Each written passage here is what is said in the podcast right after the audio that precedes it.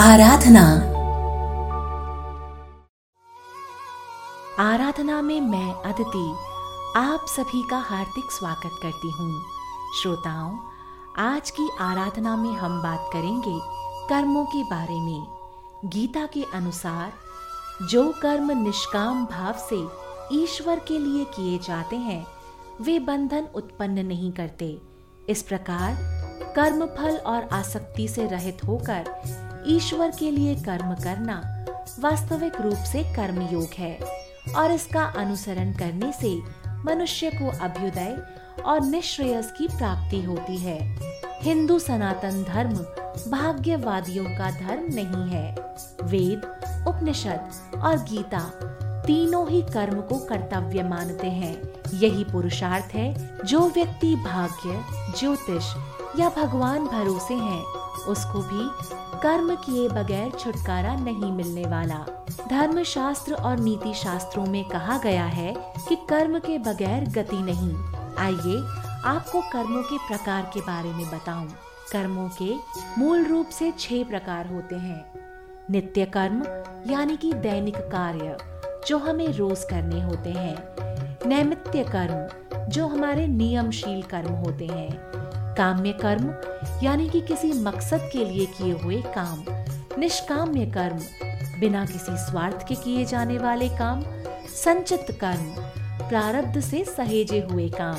और निषिद्ध कर्म, यानी कि वो काम जो नहीं करने चाहिए।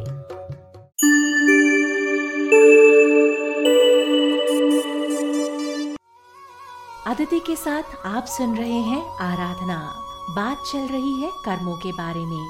जिस तरह से चोर को मदद करने के जुर्म में उसके साथियों को भी सजा होती है, ठीक उसी तरह काम में कर्म और संचित कर्म में हमें अपनों के किए हुए कार्य का भी फल भोगना पड़ता है। और इसीलिए कहा जाता है कि अच्छे लोगों का साथ करो ताकि अपने जीवन में सभी कुछ अच्छा ही अच्छा हो। अब आप सोच रहे होंगे कि क्या है ये संचित कर्म? हिंदू दर्शन के अनुसार मृत्यु के बाद मात्र ये भौतिक शरीर, यानी हमारी देह ही नष्ट होती है, जबकि सूक्ष्म शरीर जन्म जन्मांतरों तक आत्मा के साथ संयुक्त रहता है। ये सूक्ष्म शरीर ही जन्म जन्मांतरों के शुभ अशुभ संस्कारों का वाहक होता है। संस्कार, यानी कि हमने जो भी अच्छे और बुरे कर्म किए हैं, वो सभी और साथ ही हमारी आदतें ये संस्कार मनुष्य के पूर्व जन्मों से ही नहीं आते, बल्कि माता पिता के संस्कार भी रज और वीर्य के माध्यम से उस सूक्ष्म शरीर में प्रविष्ट होते हैं, जिससे मनुष्य का व्यक्तित्व इन दोनों से ही प्रभावित होता है। बालक के गर्भ धारण की परिस्थितियाँ भी इन पर प्रभाव डालती हैं। ये कर्म संस्कार ही प्रत्येक जन्म में संग्रहित होते चले जाते हैं, जिससे अच्छे बुरे दोनों कर्मों का एक विशाल भंडार बनता जाता है। इसे ही संचित कर्म कहते हैं। इन संचित कर्मों का कुछ भाग एक जीवन में भोगने के लिए रहता है और यही जीवन प्रेरणा का कार्य करता है। अच्छे बुरे संस्कार होने के कारण मनुष्य अपने जीवन में प्रेरणा का कार्य करता है। यानी, अच्छे या बुरे संस्कार होने के कारण मनुष्य अपने जीवन में अच्छे या बुरे काम करता है। फिर इन्हीं कामों से अच्छे बुरे नए संस्कार बनते रहते हैं और इन संस्कारों की एक अंतहीन श्रृंखला बनती चली जाती है, जिससे मनुष्य के व्यक्तित्व का निर्माण होता है। यानी, संस्कार अच्छे तो काम अच्छे, संस्कार बुरे तो काम बुरे, और यही श्रृंखला चलती चली जाएगी। दरअसल, इन संचित कर्मों में से एक छोटा हिस्सा हमें नए जन्म में भोगने के लिए मिलता जाता है। इसे ही हमारा प्रारब्ध कहते हैं, नियति कहते हैं। ये प्रारब्ध कर्म ही नए होने वाले जन्म की योनि और उसमें मिलने वाले भोग को निर्धारित करते हैं। फिर इस जन्म में किए गए कर्म, जिनको क्रियमाण कहा जाता है, वो भी संचित संस्कारों में जाकर जमा होते रहते हैं।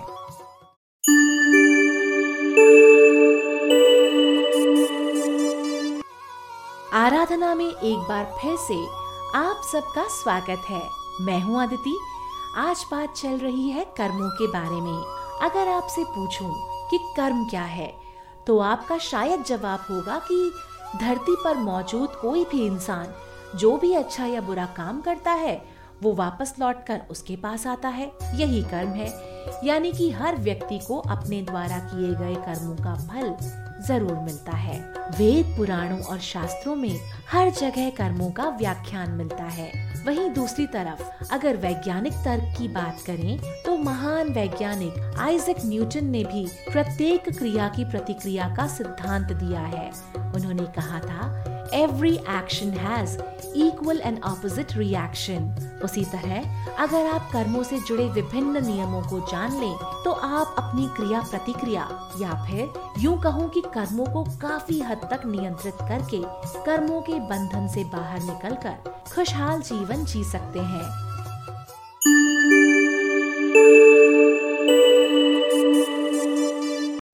अदिति के साथ आप सुन रहे हैं आराधना बात चल रही है कर्मों के बारे में। अब बात करते हैं कर्म चक्र से जुड़े हुए नियमों के बारे में। हम बचपन से सुनते आए हैं कि जैसा बोओगे, वैसा ही काटोगे, या फिर जैसी करनी, वैसी भरनी।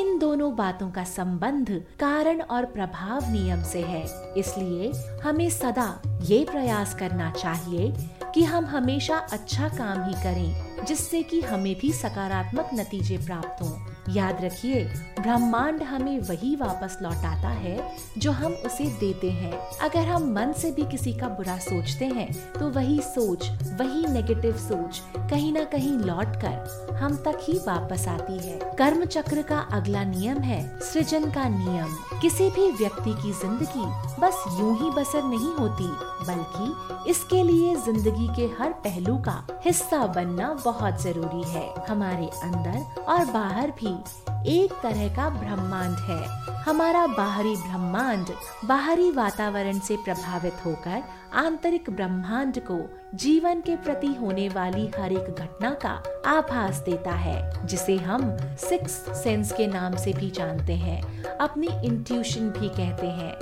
यानी कि हमारे अंदर की वो आवाज़ जो कुछ भी गलत करने से पहले हमें रोकती है और कई बार परिस्थितियों को देखते हुए हमें आगाह करती है।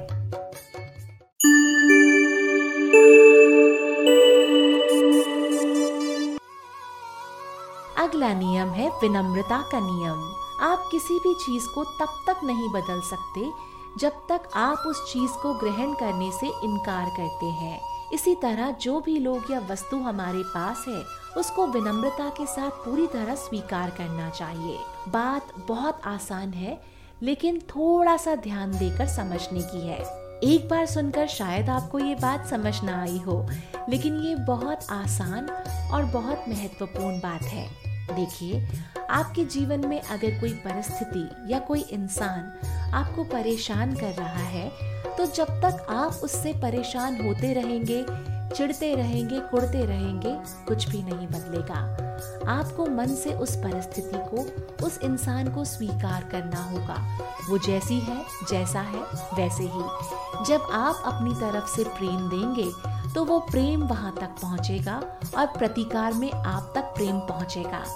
अगर आपके दफ्तर में कोई व्यक्ति आपके लिए नाहक ही परेशानी का सबब बना रहता है। तो आप हमेशा ये ना सोचें कि वो कितना खराब है, कितना बुरा है। आप अपने मन में ये सोचें, आज का दिन अच्छा है। आज मेरे संबंध उस व्यक्ति से मधुर होंगे। आज हम साथ में एक टीम की तरह काम करेंगे।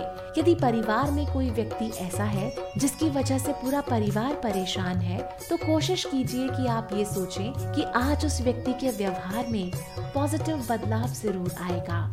आज मैं उससे प्रेम का व्यवहार करूँगा या करूँगी? और देखिएगा, जब आप पूरी सकारात्मकता के साथ पॉजिटिविटी के साथ एक कदम बढ़ाएँगे तो यूनिवर्स में, यानी कि ब्रह्मांड में, सकारात्मक तरंगे जाएँगी और आपके जीवन में बदलाव शुरू होगा। अब देखिए, ये चमत्कार की तरह एकदम से नहीं होगा। धीरे धीरे आपको इस प्रक्रिया में खुद को पारंगत करना होगा। इंस्टेंट रिज़ल्ट जैसा कुछ नहीं होगा, लेकिन यदि आप विश्वास बनाए रखते हैं और अपने आप में बदलाव लाते हैं तो आसपास की चीज़ें भी ज़रूर बदलेंगी।